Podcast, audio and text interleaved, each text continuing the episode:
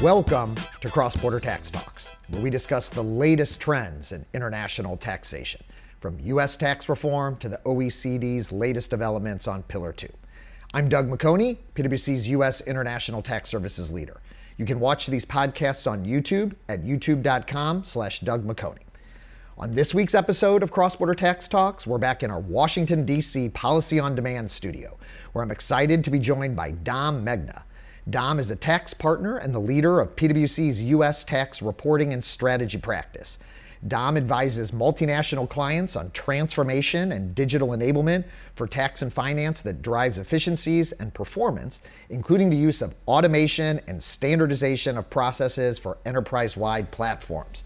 Dom, Welcome to the podcast. Thanks for having me, Doug. So, Dom, I'm usually very comfortable with the material that we're talking about here on the cross border tax talks. And I'll tell you, I want to warn you, I'm a little bit over my skis on this one. But there's just been so many questions that, that we've had, the taxpayers have about our Pillar 2 calculations. And I'm really excited to have you on and try to understand a little bit about how companies are going to be able to source their data for, for Pillar 2.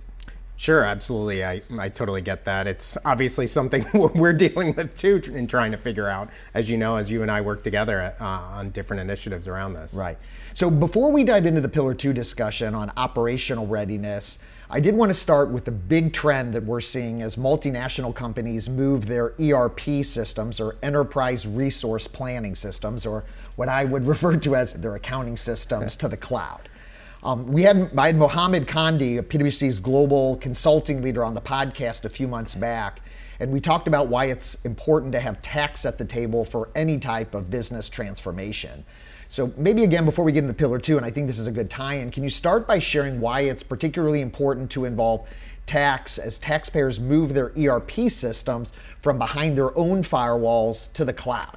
Sure. Let's um let's talk about it in two different ways, right? I think um, you know thread number one is really around the fact that from just a general tax treatment perspective, there's a lot of pay fors that are available as you're doing some sort of ERP transformation or moving systems or consolidating systems out of jurisdictions, teams out of certain areas who may be functional um, specialists as it relates to those tools and are moving in different states or wherever you may be moving into the cloud.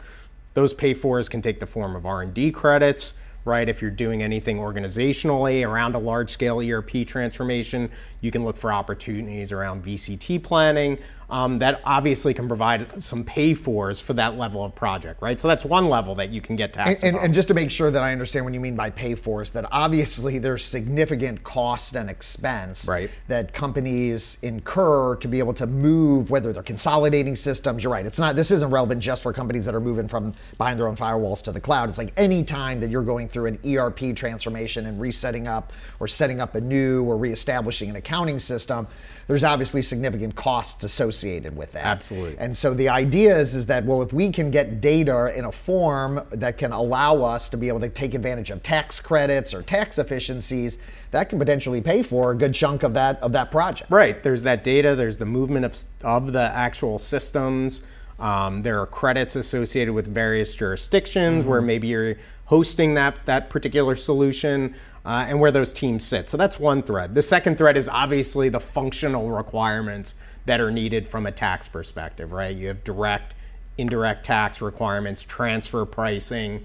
Um, and, and, when you think about what's going to be required as a, as a tax end user, it's interesting. I was just on a phone call with, uh, about, you know, with a taxpayer who's gone through, you know, a four year implementation of one of these ERP platforms.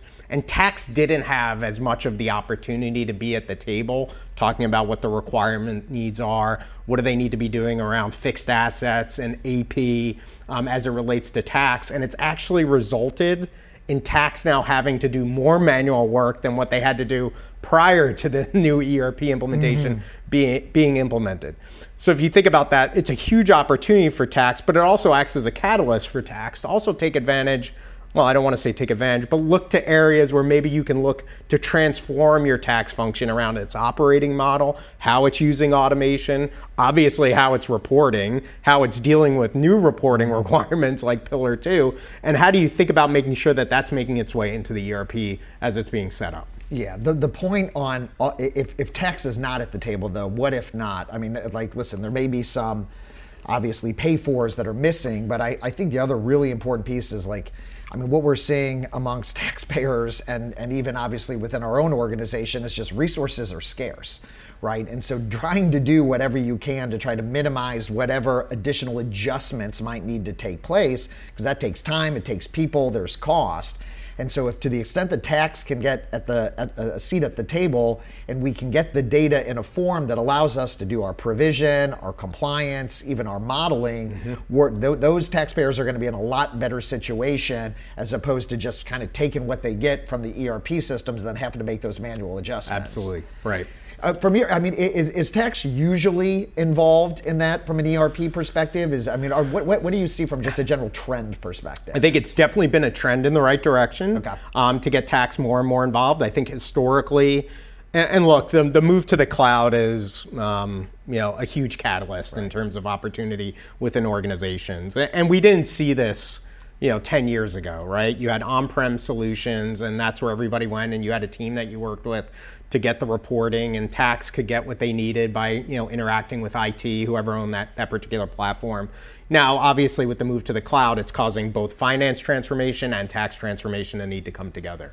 Um, so tax now really that trend is if tax isn't involved, the question is why don't we have tax involved versus we don't need tax involved because they'll figure it out after it's set up and they can get the reporting that they've historically gotten. And, and the reason for the move to the cloud, and, and correct me if I'm wrong, is largely driven by the big ERP providers, right? Correct. In other words, they want to move stuff from behind, uh, you know, their their client's firewall right into a cloud-based system for, frankly, a number of reasons. Right. Yep. Um, but that's really what's what's driving a lot of this. And so, for some of our listeners of the cross-border tax talks that may not be quite as involved with, with this, that that change, that movement to the cloud, is dry as a catalyst to your point for a lot of change. But that may not be the only catalyst. To your point, you know, if there's a big acquisition and companies need to combine, you mm-hmm. know, ERP systems, that could also be a catalyst. That's so, definitely true. Yep. All right, so let's move to our discussion on Pillar 2, because I think that really kind of starts to set the table of, you know, taxpayers are going to need a new whole set of data in a form that, frankly, we've never seen to be able to do these calculations. So, we're going to talk a little bit about people, data, process, mm-hmm. and technology over the, the duration of the rest of the podcast. But I wanted to start with really what I would call that the elephant in the room, which is really that starting point for for the calculation, which is for, for, for, US GAAP taxpayers, and I'll, I'll remind listeners that it really depends on what the financial system is at right. the ultimate parent entity, but I think we have a lot of US MNCs, so we'll talk about US GAAP, but this also could be relevant for IFRS. But for US MNCs that file under US GAAP, they effectively need to have US GAAP financial statements by constituent entity. Right. How, how easy is this, um, well, I guess it depends on your legal entity structures, right? right? But uh, I would say it's not easy, right? Because you're, you're moving from what has historically been you know, I needed to get legal entity GAAP. Now I need to get what is considered a constituent entity. And it's it's a hard enough process for many organizations. I would say a vast majority of the organizations um, or taxpayers that I work with, just to get to legal entity GAAP, right? And understanding the various relationships and how to back out certain entities in order to get to GAAP. Now you're adding in a new component, with, which is this. We'll call it a. Cal- it's not really a calculation, but how do you get to constituent entity. Right. Right. And, and, and that becomes a process that you have to understand and compare against what's your how do you get to US GAAP What's that process? Now you have to map out, okay, how do I get to constituent entity and what are the steps involved? And understanding how your data, and to your point, the elephant in the room, where are the gaps in your current data? and how do you fill those gaps? Is it pulling in data from other systems, right? You mm-hmm. know, accounts payable. If you're using a, uh, a separate fixed asset system from your ERP platform. Mm-hmm. Where do you get that data? Who's the stakeholder that provides it? The format. the data hierarchy, which is really important because that's how you basically combine or decombine to get to US GAAP right now, or if you're foreign stat reporting as well now, okay. also starts to play into this. And how do you think through that process and then understand where those gaps exist? Is like that's the starting point. Mm-hmm. and that's already complex, right? For GAAP purposes, right? Yeah, and and I'll remind folks that to the extent that the a, a, constituent entity, even a constituent entity, has a permanent establishment, that we also have to do those the separate calculations by permanent establishment. Right. And my first instinct when I was going through those rules is like, oh well, if you have a permanent establishment, you already kind of have to put together standalone financials, if you will, to you know to file typically in that local jurisdiction wherever they have the permanent establishment. But just because you've complied with the local law on a permanent establishment and even report uh, a balance sheet and P&L, that doesn't necessarily comply with U.S. It doesn't mean that it's U.S. GAAP. Right, I mean, the, right. what, what the numbers and the data that we have for a permanent establishment may not be anything remotely similar to what we need to have as like a standalone U.S. GAAP financial for that uh, for that or, or, IFRS for that that permanent establishment. Right, exactly right. And it, it, like when you think about this, it, it is basically adding in a whole new reporting regime that into the really the construct of your tax function. Right. Um, and, and, historically, what you saw, and I know we're going to spend some time on people and yeah. process, right? But just to hit upon this, right? You saw the construct of the tax department really be built around data flows, right? You had a person who was specific to international, right? Obviously, you had a structuring person, but you had someone international, mm-hmm. state and local. You may have had a transfer pricing specialist, um, fixed asset, right? Obviously, someone who's responsible for the provision, the, the and the income tax reporting. But now you're finding there's a whole new layer of calculation, a whole new reporting regime that you need that data for, and how does that flow through, and how does that individual now, who's responsible for it, understand how to be ready to to to really not only just forecast on this as we start to think about it, planning around it, obviously, but then there's going to actual be the actual reporting that's going to be needed in the future around it. Yeah. So let's on let's let's it's a perfect segue. Let's unpack some of this people stuff. Sure. You know, we've obviously spent some time within our organization thinking about who are the, the right people that we need at the table. And there's obviously international tax right. specialists like myself, there's data and process specialists like yourself. Right We've gotten the tax accountants involved, and then we've had a number of calls and questions with the tax accountants. And I, I love we got a quote from from one of our tax accountants was like, "Guys, this isn't a tax accounting question. This is an accounting accounting question." so then we needed to bring in our the accountant accountants. We've got the tax accountants.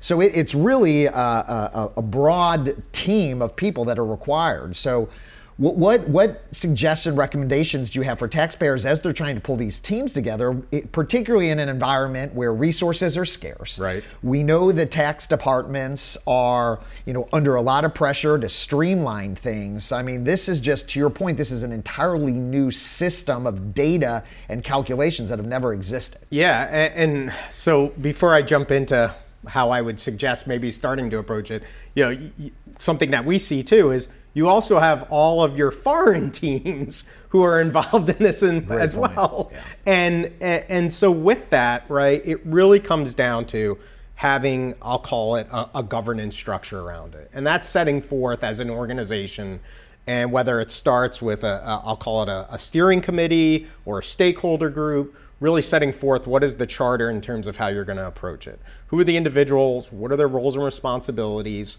Right? Who's and where is it going to sit? Because that's the other thing. I I would say I've probably had five conversations in the, with five different taxpayers in the in the last week and a half about this, and everybody has a different idea about who should be responsible right. for Pillar Two. um, whether it's the controller group, someone within tax, someone within maybe it's the farm reporting teams. You know, it, it's a little bit all over the place right now. And what I know what we saw be very impactful was let's get a group together, mm-hmm. let's level set. What are we trying to accomplish? What do we want to have planned? What is going to be that the charter that we're going to follow in terms of how to meet that? Um, who's going to be responsible? And, and this kind of goes a little bit more to process, but who's responsible for monitoring what's going on and understanding mm-hmm. the rules changes? And how does that then impact things that are already starting to move forward versus what do we now need to go back and change? There are a whole host of different things that you have to think about here. And having that level of, uh, I'll call it a concise working group, is really critical here versus right. saying to one person, well, you own Pillar 2 reporting, um, and now go off and figure it out. Yeah, and we're going to come back to this, but, but one point resonated with me as I've particularly been focused on the calculation aspects of, of, of this and the calculation engine um, that you know what a challenge is it, it, will be as each jurisdiction because at this point we have model rules in the commentary right we're recording right. this it's june of 2022 we're still the UK, we're supposed to get some uk proposed rules we're supposed to get some implementation guidance but it's very possible and i think very likely that we will have multiple versions of, of Pillar 2. In other words, each jurisdiction, and we've seen this, there's a lot of precedence with even the EU um, anti-tax avoidance directives. Like every jurisdiction will right. have their own little tweaks, and then we so we have to run the same data set, presumably through a calculation engine that could have multiple different calculations per you know for for jurisdiction and it would it's just going to be very challenging for taxpayers to, to try to, to manage and they're going to need somebody from a technical perspective to try to manage all those different pieces. Right. Well well think like just think about what you said right? And now think about how you would align if you could align one person into that what their responsibility they would need to be thinking about things from just an overall policy and legislation perspective mm-hmm. right? And understanding you know what's going on, who's implementing, when are the proposed rules coming out, which jurisdictions, right? Then there's an actual impact analysis. So somebody actually has to sit down and say, okay, what's the impact to us on day one if that is um, implemented, and mm-hmm. in terms of from a proposed rules perspective, if it is implemented, well, how does that impact us? How does that then impact in terms of how we operate, just from an operating structure mm-hmm. perspective, mm-hmm. and how we respond to it? And then the third area is around structuring like what does that do to our current legal? What should we be thinking about mm-hmm. in terms of opportunities maybe to restructure or think about structural changes to you know to navigate through right. what these rules are? And uh, again, it comes back to if you had just one person responsible for that, it would be an overwhelming task, right? right. And you would be asking them to have basically wearing four different hats at, right. at one time around how you approach this. Right. And and as we think about those people, I mean, there's really there will be when when these rules officially come online, or assuming that assuming they officially come online. There's obviously the provision aspects, right? So yep. public companies are going to need to think about the provision. There's the compliance, right? So companies right. are going to need to comply. We still really don't know what that's going to look like, but right. hopefully that is streamlined and consistent across multiple jurisdictions based on the implementation guidance that we get, mm-hmm. and we don't have multiple different form, like different variations of forms. Um, we'll we'll see how that works, and then. To, your, to the other point is modeling, right? Like, because uh, if companies are going to be doing transactions, whether it's intercompany transactions, whether it's a disposition or an acquisition and then an integration, it's going to be really important for companies to understand what those pillar two implications are. And I think of imagine, you know, a company buying a company and wanting to integrate their intellectual property, right. for example. Well, you start moving IP around after these rules, and you're going to create a massive amount of GloBE income. You better make sure you understand that before you you pull the trigger on a target. Yeah, absolutely. So uh, you know, when you think about that, right? There's you you laid out like three different streams of we'll call it process that need right. to occur around planning, forecasting, and actual that are all going to need now to you know be restructured around how pillar 2 or how the pillar 2 calculations in all of the jurisdictions where you as a multinational you know have presence are going to need to be included and with that you know this obviously creates a ton of um, issues in terms of how you think about that process and how that process factors into your own controls framework, mm-hmm. right? Um, you know, when you start to think about this, this is an actual like tax liability right. that needs to be reported and recorded and reported, excuse me. Um, and with that, right, comes a whole host of process and SOX related controls that need to be taken into consideration um, around how you do that. Right. Yeah, so so uh, help me understand because as I was as, as we move to process here, this this obviously will need to be to be run at the time of your U.S. GAAP provision, yep. right? Because this is going to be an actual tax liability, which presumably means it needs to be done on forecasted figures. Right. So so help me understand kind of how that process works as we move from forecast to actual, and as we think about just an entirely separate system that we need to do, I guess similar to what we do for our US tax and our foreign tax liabilities. It, it, well, it is very similar, right, in terms of how you move from forecasted to actual. Um, but with that, right, the rules and how those rules, well, whether they include or exclude certain things such as like deferreds in in those calculations plays a huge part. So again, it comes down to you're really operating in, you know, almost like parallel work streams um, around how you do something like a you know a forecast to actual and now layering in what could be a, a liability to the organization. And that creates a lot of challenges. Like mm-hmm. we've been talking about around the data and the process who owns it and, and just in general right how do you actually get there in that calculation? And what are you doing in terms of using technology or various processes to help with it but owning that process and how it'll maybe eventually audited, which is always in the back of the mind mm-hmm. of every tax professional is, is a critical component that we don't know either. Right. We don't know how you know the taxing authorities are going to review this. Right. We haven't gotten any visibility into that. Um, and that makes it very difficult right? To be able to stand up the right level of controls in order to be able to make sure that you're not going to put yourself mm-hmm. in a mm-hmm. bad position in the future. How do you compare this, Dom, to country by country? Because I, the way I think of this, like country by country is really this first kind of what I would refer to as a multi jurisdictional. Sure. Reporting requirement. Now, right. Obviously, one big difference is country by country reporting didn't result in any actual tax liability, right? right? But it really was that first kind of cross, you know, pan global, cross jurisdiction reporting. Um, you know, is there anything that, that you've learned or taxpayers can learn from that process? I think it's a great question, and, and you hit it, right? Obviously, that's more informational reporting.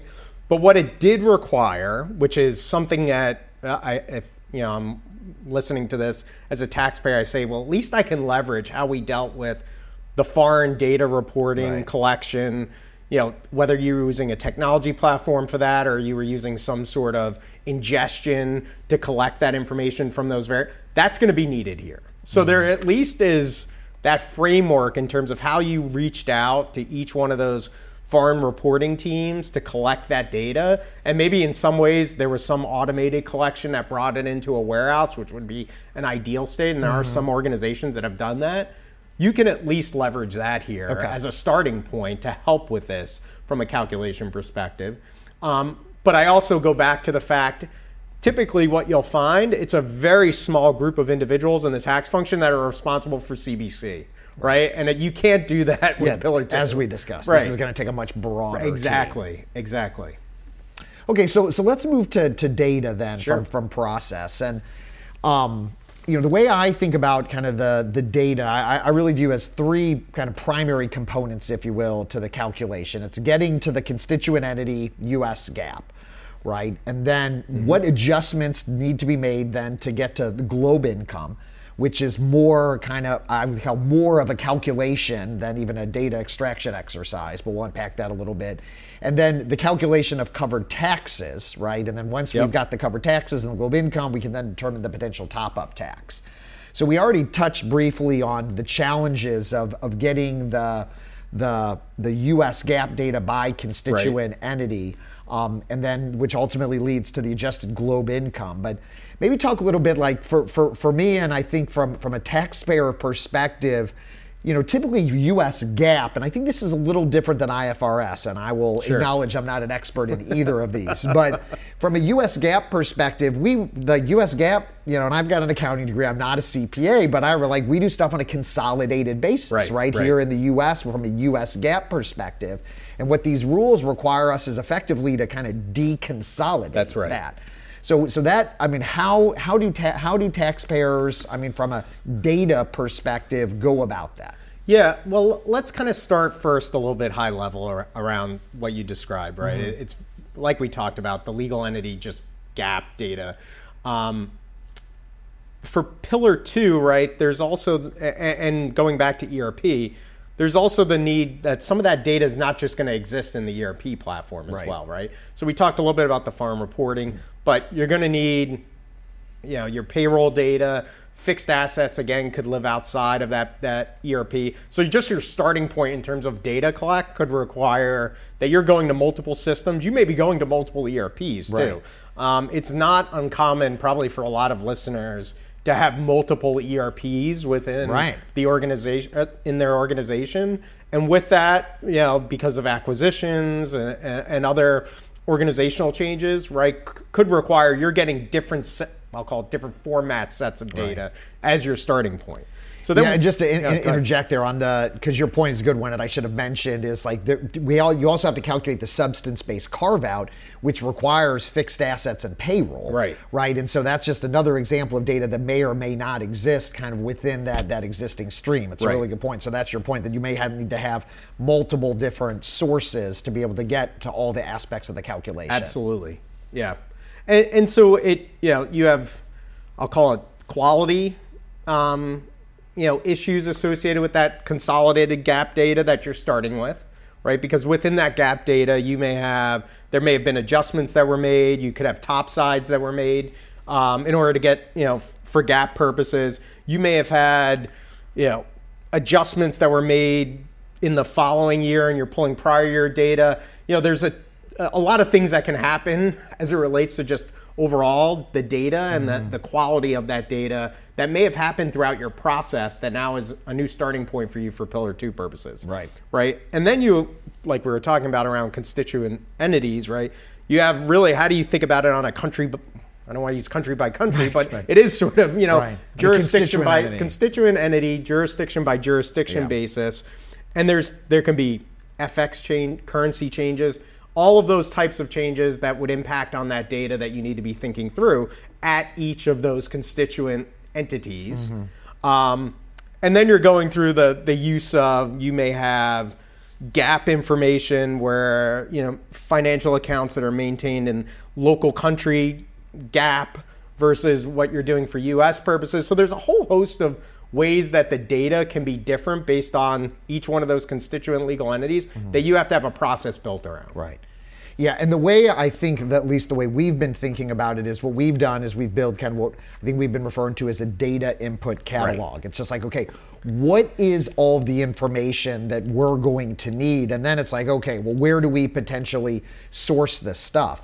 And you know, one of the challenges is like that that, that there are certain decisions, right, that need to be made. For example, like as we think about covered tax expense, and this is just one example, um, like do we include, you know, certain types of refundable or non-refundable credits, right? It presumably would be hard for a system to be able to to to determine whether something should be in covered taxes, should be outside of covered taxes. Um, and so, you know, it really takes some some some manual process to be able to to decide kind of what ends up in which bucket. Well, what you're describing, right, is uh, operational readiness. When you think about the fact, uh, as you described, right, we don't know when these rules are coming. We're expecting that at least, you know, some form of, you know, like sample rules based off of jurisdiction will start to be released that we can start to work with.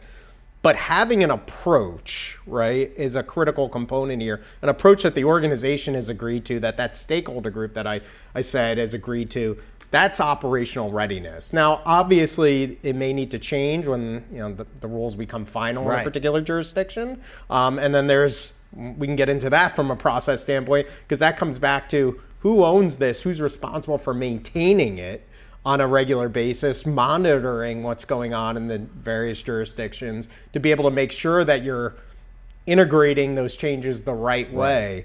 All of that comes down to how operationally ready are you in terms of your organization to be able to do these types of things. Right. And, and this is not going to be static, right? Right. Like you can imagine whatever the first version of the rules, even as they get implemented, like, I mean, just like in every other country. But what's fascinating, this will be kind of across the globe, but you can imagine as territories, as different jurisdictions implement these rules, tweaking the rules, you know, as they get feedback from taxpayers, discover challenges, issues, whatever the case may be, and having somebody to be able to help manage changes to the calculation. And this is it is a complicated calcu- data, data gathering and calculation exercise. I can see be very be very challenging.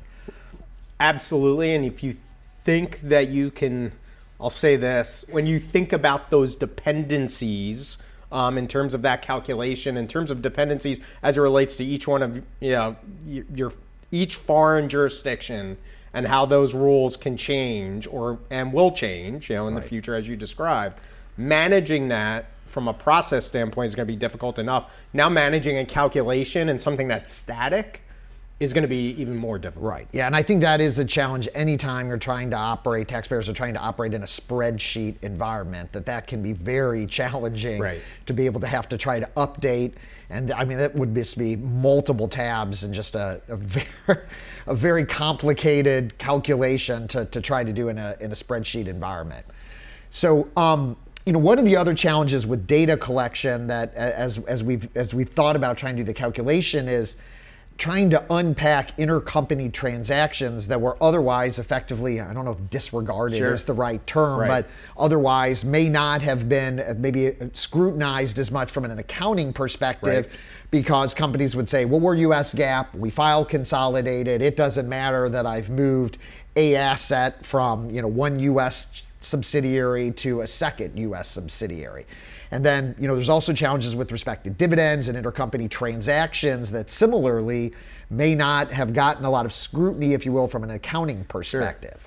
Sure. Well, I think using the term scrutiny is a good way to, to kind of frame that up now. But if you think about how the you know what we've been seeing so far in terms of the rules, right? All of that factors into now within each one of those you know foreign jurisdictions how you get to, to GloBE income, mm-hmm. right? And with that becomes a whole analysis around understanding how does you know the tax function what is the current process around what you just described whether it's intercompany or, or something else and how does that now change as it relates specifically to your pillar two reporting needs mm-hmm. um, and, and that requires really sitting down and having that process mapped out so that you do understand you know what's happened or what historically has happened, um, what ha- what goes on, you know, at each point in your your reporting cycle, and then being able to say, okay, now what do we need to adjust as mm-hmm. it relates to pillar two, and that also factors in to how you structure out that you know that that committee, that team that's going to be responsible for this.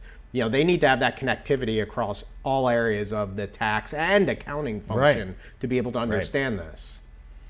All right, so so let's move to here at the end towards uh, technology okay. now, and uh, this is something where I'm absolutely kind of over my skis on. Uh, help me understand, you know, where, and I appreciate there may not be a perfect answer to this, but you know, the ERP systems, right, mm-hmm. general accounting systems. There are providers out there that do provision software, yep. for example. There's obviously providers out there that do tax reporting software. I'm sure. I think there's others for fixed assets. Sure you know, any thoughts or help clarity on on where, where's the right starting point? And I appreciate, I guess it's probably just still too early to know how some of these different service providers are going to be able to try to source data for these calculations, but kind of where where are you as far as you're thinking about this and as as you're thinking about you know and advising taxpayers sure i, I look I, I, there is no one solution that that solves this you can't just I, plug in your cable and just like the unfortunately right. it's not as easy as just connecting your iphone right and, and it's gonna you know get you all the your, all the right. data pops right. out okay um, but it is this does factor into how you approach it right so when you think about operational readiness for this it really comes down to understanding, you know, your current technology stack and understanding what we were just talking about, the process and the data. How does it align in with your current technology stack? Where are there gaps in terms of that from a technology reporting perspective? Um, again, you know, if you think about it from an output into, let's just call it a workbook perspective, and then doing calculations there, that's probably not going to be the most robust solution to handle mm-hmm. this because you have the data gathering that we were talking about, the deconsolidation to get to constituent entity, mm-hmm. breaking out where you've had intercompany, right? All of the different adjustments, right? Being able to do that in a uh, a, a, manual fashion obviously is going to take a lot of time and, and, is prone to a lot of risk of mm-hmm. just manual error. Right. Um, so think about that technology stack between ERP. Where do you do some form of data aggregation? Where maybe do you do data aggregation and move that to a service provider who has been developing some sort of service around, you know, the calculations, developing the technology around it. And maybe it's some sort of co source arrangement that you mm-hmm. engage with them in around that.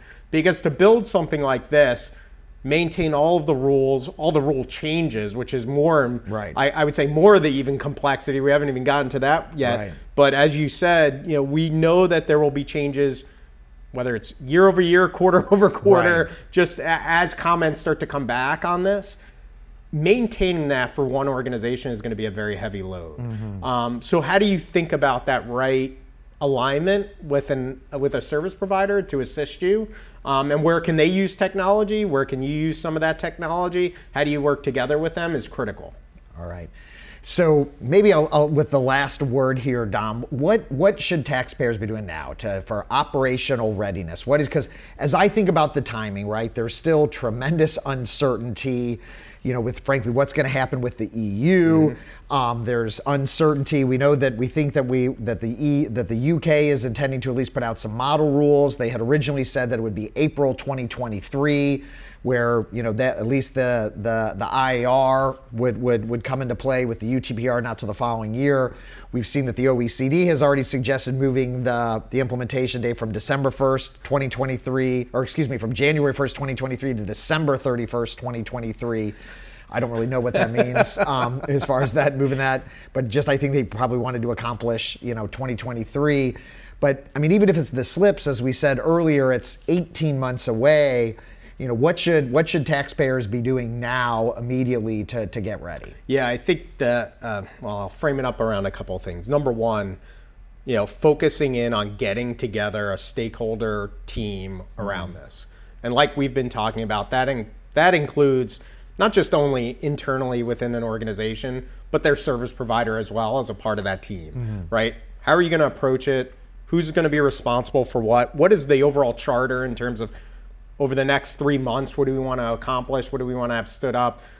And then it's starting to move through that from a workstream perspective. I think that the best place to start is okay, understanding where are you going to have at least in the current state and this could change on, over the, mm-hmm. depending on how things are implemented where are you going to have reporting requirements okay so how does that factor into what our current process is and then how do we start to approach it from like what we've been talking about who mm-hmm. are going to be the people how are we going to source the right data how are we going to do it from a technology perspective?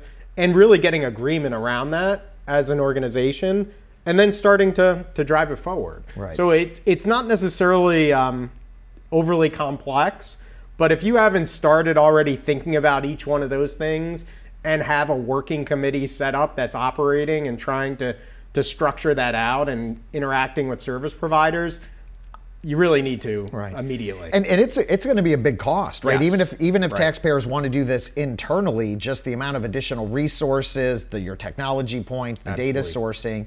And so I think my advice would be like try to understand those costs, obviously, of, of, of complying with these rules and then, of course, as we've said many times at the Cross Border Tax Talks, modeling, modeling, modeling, you know, really understanding, you know, assuming these rules come in in some form or fashion as we've gotten from the commentary and the model rules, you know, communicating up to, to management like what the what the potential tax consequences are. And, you know, as we've also mentioned on this podcast many times, certain jurisdictions, even if their statutory rate is well above 15, like the US, yep. we've found that the GloBE rate can be below. And so, you know, communicating all of the operational aspects as well as kind of the after tax P&L financial statement implications is really important. Yeah, absolutely, Doug. And, and you know, I'll go back to what I said around ERP here's a catalyst that if I'm a head of tax and you know as I'm working to try to get budget for automation, technology, transforming my data, here's a catalyst within your organization that's coming.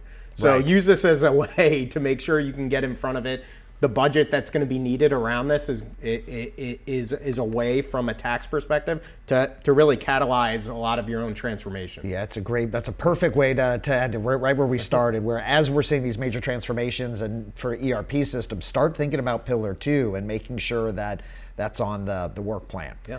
All right. Well, thanks for tuning in to this week's episode of Cross Border Tax Talks. Thank you, Dom Megna, PwC tax partner and leader of PwC's tax reporting and strategy practice, for joining me on the podcast. I'm Doug McHoney, PwC's International Tax Services Leader. Stay tuned in two weeks for another exciting edition of the Cross Border Tax Talks podcast.